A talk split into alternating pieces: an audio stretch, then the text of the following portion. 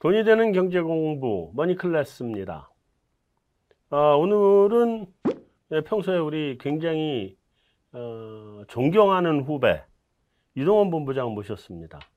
뭐 후배인데 존경한다고 할 정도면 뭐 얼마나 실력을 갖다가 우리가 인정하는지 바로 어, 아실 텐데 어, 꽤 오래 에, 같이 알았죠? 그렇죠. 어. 네. 그, 그 기간 동안 운용 수익률이 뭐 엄청나. 네. 그래서 그 오늘 그 그자도 꼭 한 번쯤 이 자리에 모시려고 했는데 네. 예, 오늘 한번 드디어 모시는 시간이 됐네요. 이게 뭐, 사실은 한, 한참 일찍 모셨어야 되는데 아, 불러주셔서 감사합니다. 예, 이 이슈가 딱 이제 맞을 때 이게, 음, 음. 이게 모, 모셔야 되는 거니까. 네, 그래서 네. 예. 자, 그래서 우선 첫 번째 네. 요즘 제일 궁금한 게 네. 어, 소비자 물가 뭐 5%단 음. 나오고 네. 근데 이제 시장이 저금리에 베팅을 해버렸어요. 음. 갑자기 시장 그 10년물 뭐 이런 것들이 음. 갑자기 하방으로 가버렸잖아요. 금리가. 그죠? 금리가 빠졌죠. 어, 금리가 네. 빠졌잖아요. 그다음에 음. 채권 가격은 이제 상승을 음, 했고. 음. 근데 그 바로 직전에 연련 재무장관이 금리 한 번 더 올라가야 될 것 같다 뭐 이런 발언까지 음. 했는데도 불구하고 음. 어, 거기하고는 좀 다르게 놀아요 지금. 네. 그래서 네. 어, 이거 어떻게 해석을 해야 돼요? 좀 설명을 좀 쭉 한번 해줘 보세요. 네, 우선 그 이번에 나오고 있는 인플레이션 숫자부터 얘기를 좀 하시죠. 왜냐하면 네, 5% 그걸, 얘기부터 예, 좀 예, 해봐야죠. 예, 음. 이해를 하는 게 중요하니까. 네, 어, 제가 들여다보는 지금 현재의 금리 최근에 빠진 거는 좀 약간 오바다라고 생각을 합니다. 그러니까 음. 즉 어, 1.5% 수준의 금리는 상당히 낮은 금리다. 네, 어, 실제 인플레이션이 들어오는 거와 경제 성장률과의 비교를 했었을 때는 네. 어, 그 정도 수준은 너무 낮다라고 생각합니다. 네. 그래서 어, 아마도 이제 금리가 천천히 올라갈 거라고 생각을 해요. 천천히 올라간다. 네. 그렇기 때문에 저는 채권 투자는 지금 계속해서 몇 년째 뭐 몇년 아니고요 한 1년 가까이 네. 하지 않고 있는 상황이에요. 재미없죠. 네. 네. 어, 오히려 뭐 마이너스 수익률이 나니까요. 그렇죠. 네네. 금리가 올라가니까. 네. 어, 그렇지만 또 그렇다고 해서 음. 금리가 음, 올해 연초까지만 하더라도 굉장히 빠르게 2.5%, 뭐 3% 이런 얘기 했었잖아요. 네, 네. 그렇게까지도 못 간다라고 음. 계속 말씀을 드렸고, 어, 아마도 이제 금리의 밴드 자체가 1.5% 바닥으로 잡으면 네. 고점을 아무리 높게 봐야 2.5% 정도. 10년물 기준이죠. 네, 10년물 기준입니다. 고점을 이, 정- 예. 2.5로 본다. 네, 이 정도로 보고 있습니다. 2.5 고점이라고 하는 건 지금 음. 몇년 뒤 얘기하는 거죠? 그렇죠. 어, 올해 올해는 올해 아니고. 올해 아니고요. 어, 깜짝 깜짝 놀랄 뻔했네. 네. 자 그러면 네. 그 이제 이렇게 보는 이유가 이제 결국 아까도 말씀드렸듯이 이 인플레이션 부분인데 네, 어, 지난 두 달 동안의 인플레이션 숫자가 굉장히 높게 나왔죠. 네, 네. 어, 지난 5월 달만 하더라도 5%가 나왔습니다. 어, 예상치보다 훨씬 높게 나왔죠. 4.7보다 높게 나왔고. 네. 그 전 달에는 뭐 4.2%가 나왔는데 어, 3%대보다도 훨씬 높게 나왔었고. 그죠? 네, 어, 그래서 또 근원 인플레이션도 지금 지난달이 3.8% 코어가 예, 높았죠. 코어가 예, 높게 나왔죠. 그래서 자, 이 숫자만 놓고 보면 확실히 지금 인플레이션이 들어오고 있는 건 사실이에요. 네. 네, 여기에 있어서 근데 조금 생각해 봐야 될 이슈가 몇 가지가 있는데 우선 첫 번째 요소는 당연히 기저효과. 음. 그죠? 뭐 기억하시겠지만 코로나 19가 가격에 영향을 미치기 시작한 게 3월, 네. 4월, 5월 이렇게 어, 3개월이란 말이죠. 그렇죠. 네. 그때 많이 빠진 건 뭐 거의 30% 빠졌고 가격이 작게 빠지더라도 뭐 10%씩 이렇게 빠졌단 말이죠. 네. 자, 그러니까 당연히 기저효과로서 작년 동기 대비의 가격으로 보면 5% 정도의 성장은 나올 음. 수 있는 부분이 어느 정도 있다 하나, 네. 하나죠. 근데 그렇다고 해서 인플레이션이 없냐 그렇진 않아요. 왜냐하면 만던 만트 전달 대비해서 숫자도 계속 높게 나오니까 네. 전달 대비로 보면은 4월 달이 0.8% 나왔고 그 다음에 지난달이 0.6%가 나왔단 말이죠. 네. 지난달이 0.5 예상했었던 거죠. 네, 네. 그래서 이 숫자들이 다 높게 나와요. 네. 근데 이제 또 여기서도 어, 그 가장 중요한 핵심 포인트 하나는 중고차 가격. 음, 그것도 저한 3분의 1 정도 차지했다면. 네, 지난달이 3분의 1, 그전 달은 훨씬 더 영향을 많이 미쳤죠. 네. 근데 이제 중고차라고 하는 것은 당연히 이미 옛날에 생산됐던 것들. 네. 그리고 다 뭐 우리가 다 아는 개솔린 차들, 음. 가솔린 차들이죠. 근데 지금 뭐뭐 다음 차는 뭘로 사실 건가요? 대표님? 중고차 살라고. 아, 아니 그러니까 새 차를 사신다면. 새 차가 안 나오잖아. 지금. 아, 그러니까. 네. 그쵸. 이게 이거잖아요. 그러니까 네. 결국은 원하는 거는 전기차예요. 네. 대부분 다. 네. 뭐 저도 전기차를 보고 있고, 어, 이제는 누구도 디젤 차는 안 사기가 아니겠습니까? 그렇죠. 가솔린차, 예, 디젤 차는 안 살라고 예. 그러겠죠.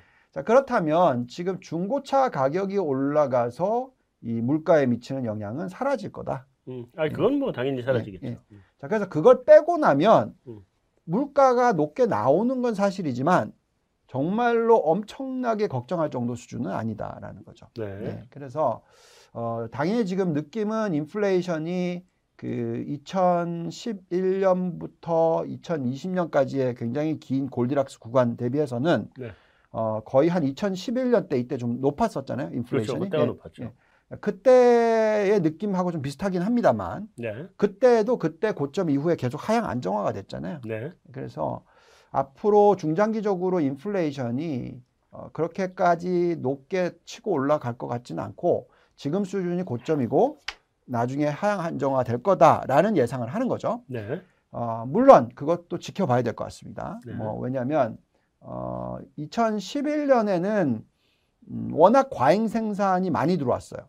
예. 특히 중국에서 뭐 모든 산업에 있어서의 과잉 생산이 들어왔기 때문에 어, 물가가 그렇게 오랫동안 상승을 하는 추세가 이어지지 못했지만 네. 지난 11년 동안에는 그래도 과잉 생산 부분 중에서 상당 부분이 해소가 된 산업들도 있죠. 네. 구조조정 많이 했죠. 간단하게 가장 중요한 그 원자재가 뭐냐면요. 네. 구리예요. 음.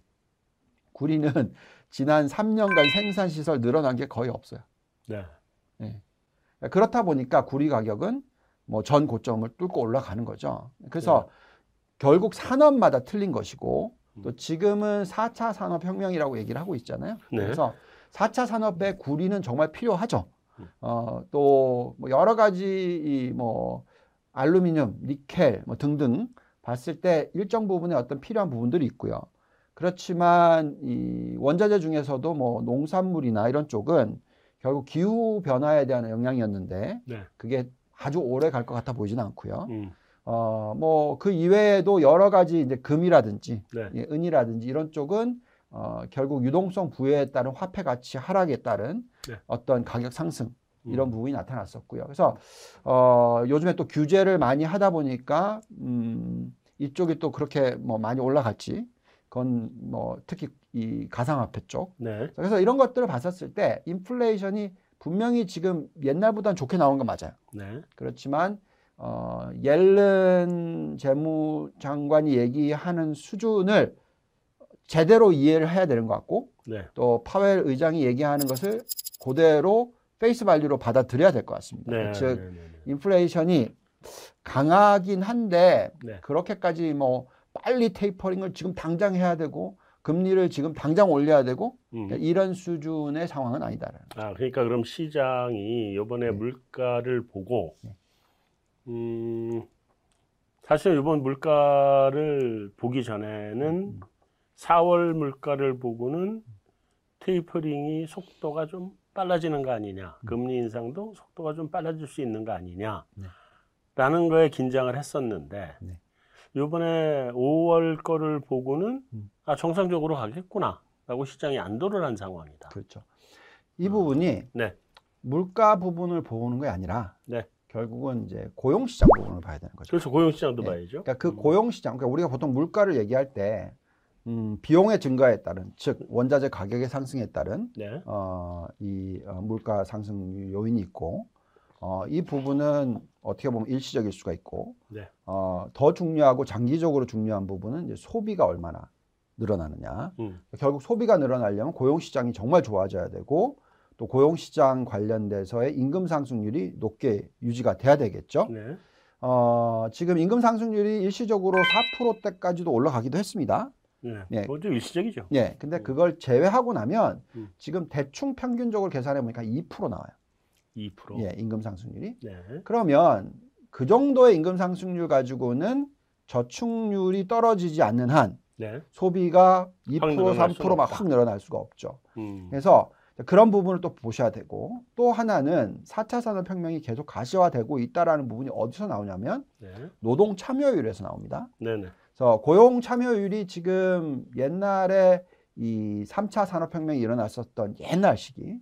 그러니까 1950년부터 뭐 1980년대 이때 어, 보시면은 그 결국 이 고용 참여율이 네. 어, 60%대에서 유지가 됐어요. 네. 그러다가 이제 닥한 버블 2000년 터지기 네. 때까지 67% 이상까지 폭등을 합니다. 올라갔죠. 예, 네. 그러면서 이제 터진 현상이었고 네. 또 그때 67%까지 올라갔을 때 임금 상승률이 자그마치 6%를 넘어섰단 말이죠. 네. 그러니까 그런 상황이 나오니까 엄청난 어떤 위기가 터졌던 거고요. 네. 지금 현재 시점에서는 어, 이 노동 참여율이 올라가긴 올라갔는데 이제 겨우 61.6%. 코로나가 터지기 전만 하더라도 거의 한 63% 이상이었거든요. 네. 그러니까 굉장히 낮게 지금 유지가 되고 있고 어, 또 말씀드리지만 임금 상승률 2%밖에 안 나오니까 네. 그러니까 이런 두 가지 요소를 생각했었을 때 어, 분명히 고용이 좋아지는 건 사실인데 음. 어, 정말 소비를 갖다 확 부추길 정도의 네. 어떤 임금 상승률은 아니다라는 거죠. 음. 그래서 그렇다라는 것은 또 다시 한 번의 골디락스 구간이 이어질 수 있는 가능성. 네.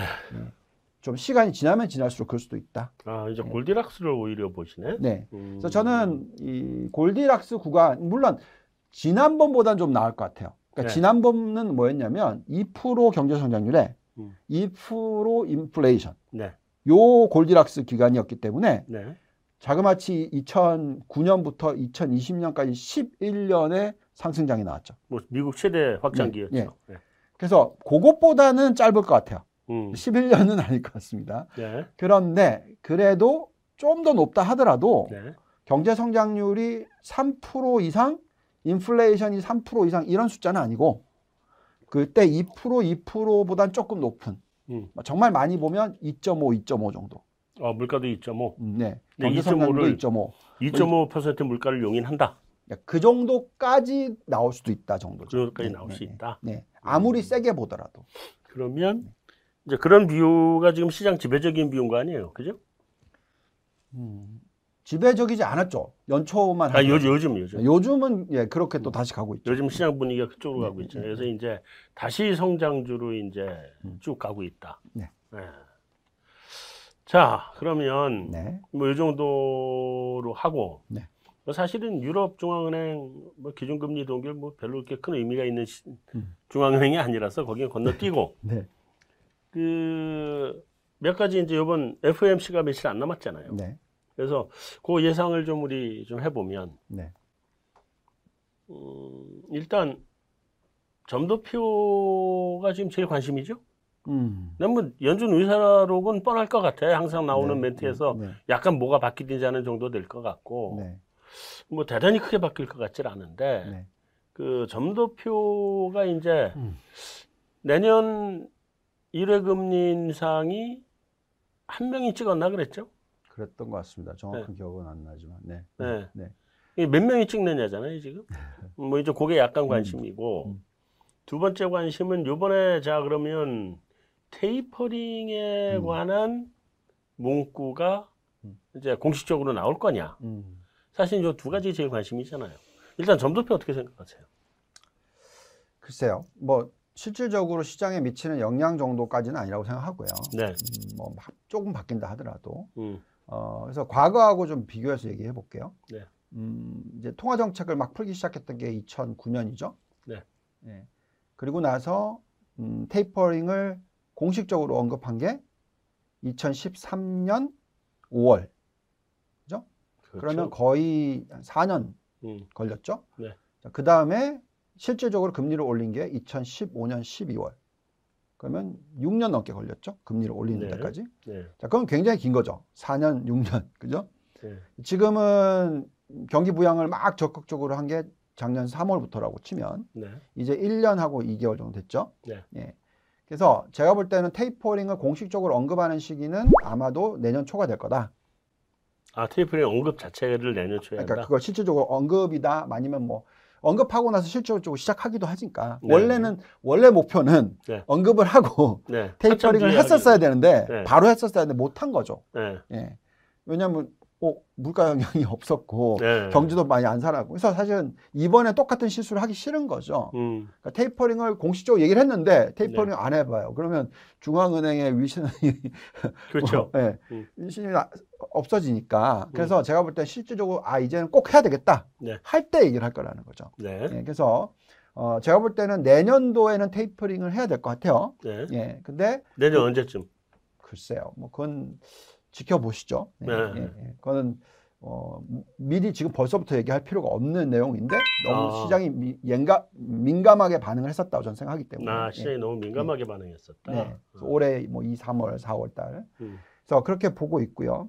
그 다음에 이제 금리를 올리는 시기는 제가 생각할 때는 2023년이라고 생각합니다. 2023년. 네. 언제쯤이냐면 뭐 1, 4분기 말이 될 수도 있고 2, 4분기 말이 될 수도 있고 네. 네, 뭐 그 정도로 지금 보고 있습니다.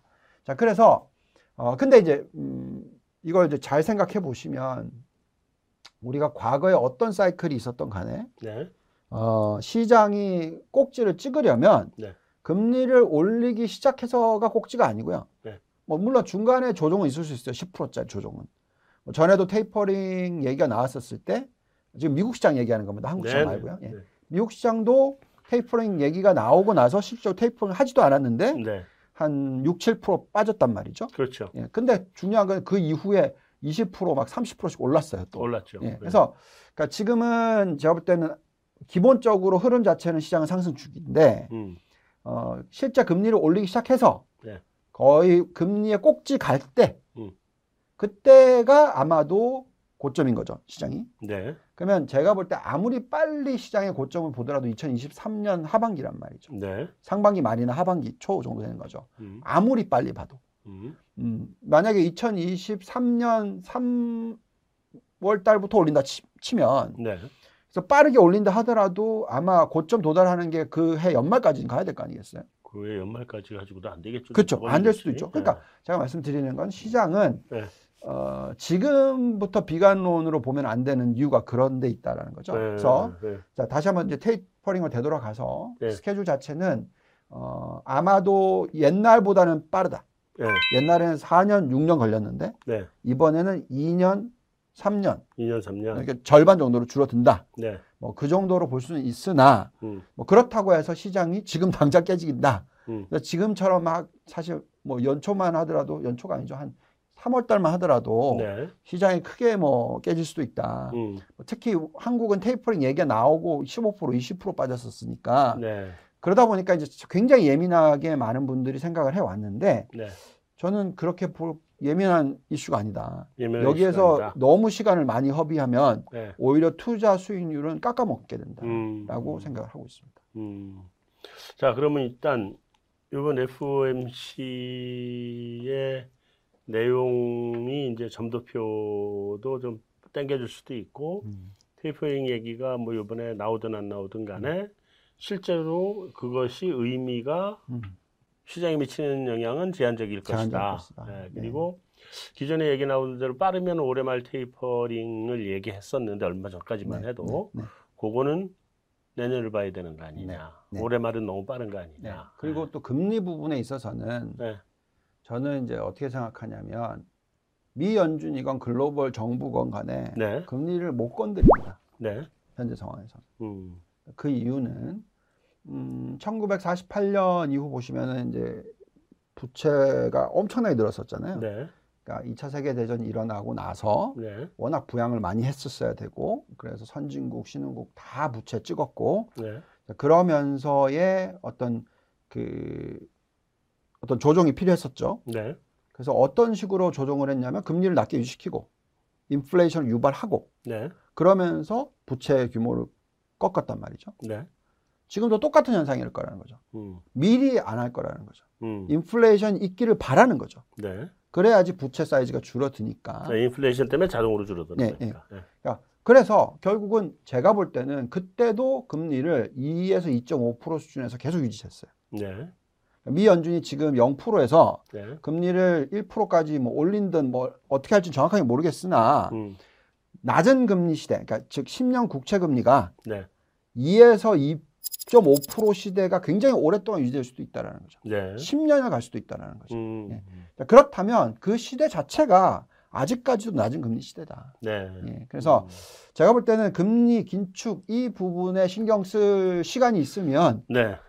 기업 중에서 도대체 어디서 돈을 많이 벌고 있는지에 대해서 더 시간을 많이 할애하셔야 된다. 네. 돈 많이 버는 기업을 찾아라. 예, 2% 금리보다 네. 훨씬 돈을 많이 버는 기업들을 투자를 하시면 되는 거죠. 음, 그렇죠, 그거는. 그건 뭐, 항상 진, 항상 진리지. 네. 그러니까요. 그래서 음. 너무 지금 너무 지금 여기 가, 여기에서 지금 초점이 맞춰져 있으세요. 음. 한국 투자자 분들이. 네. 그래서 저는 그 시간은 한 10% 20%만 쓰시고 음. 나머지 8, 90%의 시간은 사실 네, 주식 고르기가 지금 중요한 종목 고르는 데 네. 더 시간을 쓰자.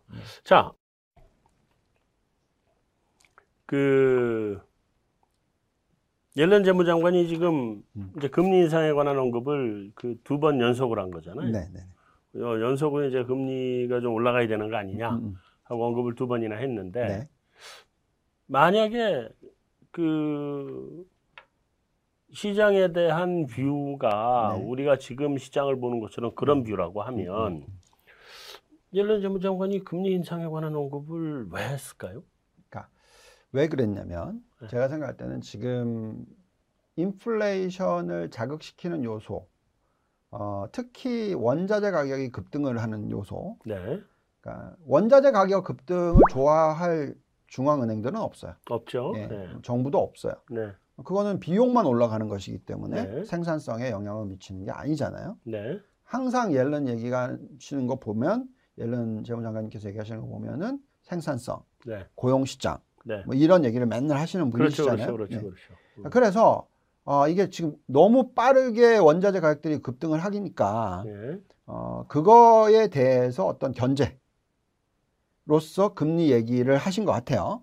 네, 근데 음, 제가 볼 땐 파웰이나 미 연준은 네, 그걸 실질적으로 금리를 건드리기 시작하면 네, 전체적인 큰 그림을 바꾸는 거라서 그렇죠. 굉장히 조심스러운 거고 네, 그래서 그냥 리포를 사용하는 거죠. 음, 일시적인 유동성을 확 흡수했다가 네, 그러면 예, 그러면서 그냥 실질적인 펀디멘탈을 건드리는 게 아니고 네. 너무 과잉으로 풀려 있는 부분을 일시적으로 회수했다가 네. 다시 넣었다가 하는 네. 식으로 시장 조절용으로. 예, 이거 이것이 중국이 잘하는 거잖아요. 네, 네. 예, 예, 그래서 저는 그렇게 보는 거고 예, 옐런 장이 생각하시는 음, 재무장관님께서 생각하시는 내용을 보면은 금리가 지금 너무 낮다라고 생각하는 건 맞는 것 같아요. 음, 그렇다고 해서 이걸 너무 많이 올려야 된다 이것도 아닌 거고 아닌 거고. 예, 그냥 지금 봤을 때는 너무 유동성이 풍부하다. 예, 그래서 쓸데없이 유동성이 인플레이션을 자극시키고 있으니까 네, 이 부분에 대해서 좀 해소시키자는 음, 차원에서 자꾸 발언을 하시는 거다. 음, 그리고 그것이 오히려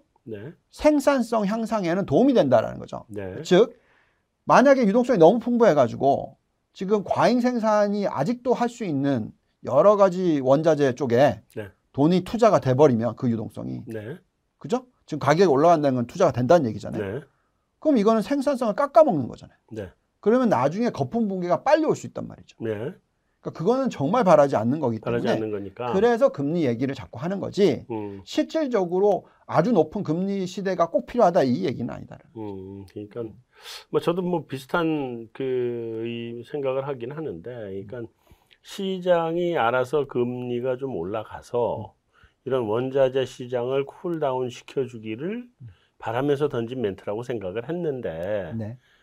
이제 헷갈리는 거예요. 그래서 근데 시장이 거꾸로 가버렸잖아요. 네. 네.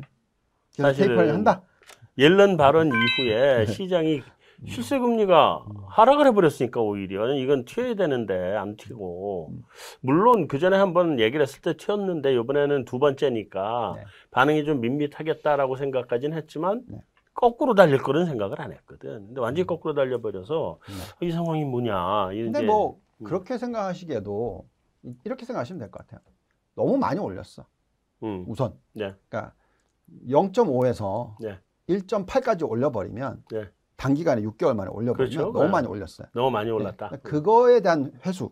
음. 그러니까 1.5가 일시적으로 깨졌죠. 네, 그렇지만 또 다시 1.5로 가잖아요. 1.5로 갔죠. 그러니까 지금 제가 볼 때는 적절한 금리 1.5다는 거죠. 음, 그리고 한 1년 뒤면 2% 정도 될 거다는 거. 1년 뒤면 2%. 네. 그러니까 올 그러니까- 연말까지는 그러면 어쨌든 2%가 되든 안 되든 간에 네. 2%를 향해서 조금씩 조금씩 그렇죠. 계속 올라가겠네. 그게 맞는 거죠. 그게 맞는 그래서 거죠. 저는 채권은 앞으로 1년 동안 투자를 안 한다는 거죠. 아니 그러니까 채권은 네. 재미없죠. 예, 재미없는 게 그냥 투자를 안 하는. 근데 그러니까. 안할 수는 없잖아요, 많은 분들이. 아니, 이제 하시는 분들은 때. 기관 분들은 하죠. 네. 기관 분들은 하는데 음. 그래도 지금 미국 채권 아니 지금 채권 투자할 타이밍은 아니니까. 아니죠. 어. 전혀 아니죠. 채권은 더, 더 올라가고 난 다음에 투자를 시작해야 그렇죠. 되니까. 네. 그러니까 암만 못해도 2%는 뚫고 올라가서 네. 많이 올라갔을 때 한 2.5% 가면 뭐 그때 좀 생각해 보자. 나도 2.5%쯤 가면 한번 고민해 볼 예, 것 예, 같아요. 예. 네, 그때쯤 되면 그때 전까지는 저는 뭐 전혀 네. 건드릴 생각이 없고. 개인적으로도 개인 포트폴리오도 금리 한 2.5 정도 가면 음. 주식 다 털어버리고 그- 어, 채권으로. 옮겨 살라 그래. 뭐 그럴 수도 있습니다. 예, 네. 그건 그때 시기고. 네. 근데 진짜 중요한 말씀을 드리는 부분은 음. 지금 부채가 너무 많아요. 네. 그래서 부채가 아까 말씀드렸듯이 그 선진국 부, 부채가 네, 지금 정부 부채를 얘기하는 겁니다. 그렇죠. 네. GDP의 이 2차 세계대전 지나서 굉장히 올라갔었을 때 네, 그때 금리가 10년짜리 금리가 2%에서 2.5% 사이에 계속 있었을 때 네. 아, 장기간 네. 이때 거의 제 기억으로는 선진국이 한 GDP 대비 한 130% 120% 넘어섰었던 네. 때거든요. 뭐 전쟁이 있었고 그랬으니까. 예, 지금은 그때보다 더 높아요. 네, 그리고 더 신흥국으로 보면은 신흥국이 그때 40%인가 그랬거든요, GDP. 네, 지금 70% 80%가 넘어요. 음, 그때보다도 더 높단 말이죠. 네, 근데 그때보다도 금리가 높으면은 큰일 나죠. 음, 그래서 그때의 2에서 2.5%의 밴드였다면 네. 지금은 1.5에서 2%의 밴드일 수도 있다라는 겁니다. 아, 밴드 오히려 더 예. 낮게 본다. 예, 더 낮을 수도 있다. 그러니까 그렇기를 원할 수도 있다라는 음, 거죠. 정부가. 음, 네, 네, 그래야지만 자연스럽게 부채를 끄는 현상을 네. 일으킬 수가 있다라는 거죠. 음. 예, 그래서 어 그러니까 무슨 얘기냐? 인플레이션 2% 이상은 나와야죠. 그렇죠. 예, 그래야지 지금 금리보다 높아야 되니까. 음, 음, 근데 만약에 금리가 2.5%다. 네, 그럼 이게 별로 예 이게 잘 안 되는 거죠. 음. 그래서 제가 볼 때는 어떻게 보면은 사실 주식 투자하기 참 좋으신 시기라는 거죠. 음. 야, 근데 주식 투자하기 좋은 시기긴 한데 네. 진짜 불안해지는 시기네. 왜요? 불안해지죠. 이게 어, 지금 어쩔 수 없이 나는 그러니까 그 가계 부채도 지금 사상 최대고 네. 정부 부채도 사상 최대고 그럼 이 가계 부채를 금리를 올려서 구조 조정을 하지 않으면 네. 물가를 올려서 그 가계 부채가 부담스럽지 않게 만들어 버려야 되는 거 아니에요? 물가 오르고 월급 올라서 네. 가계 부채는 그대로 있고 네. 또 올라 버리면 이게 별로 안 부담스럽지 않은 거니까 그렇게 만들어 버려야 되는데 그러다가 이게 음. 그 물가가 이제 한번 스파이크가 나올까 봐 네.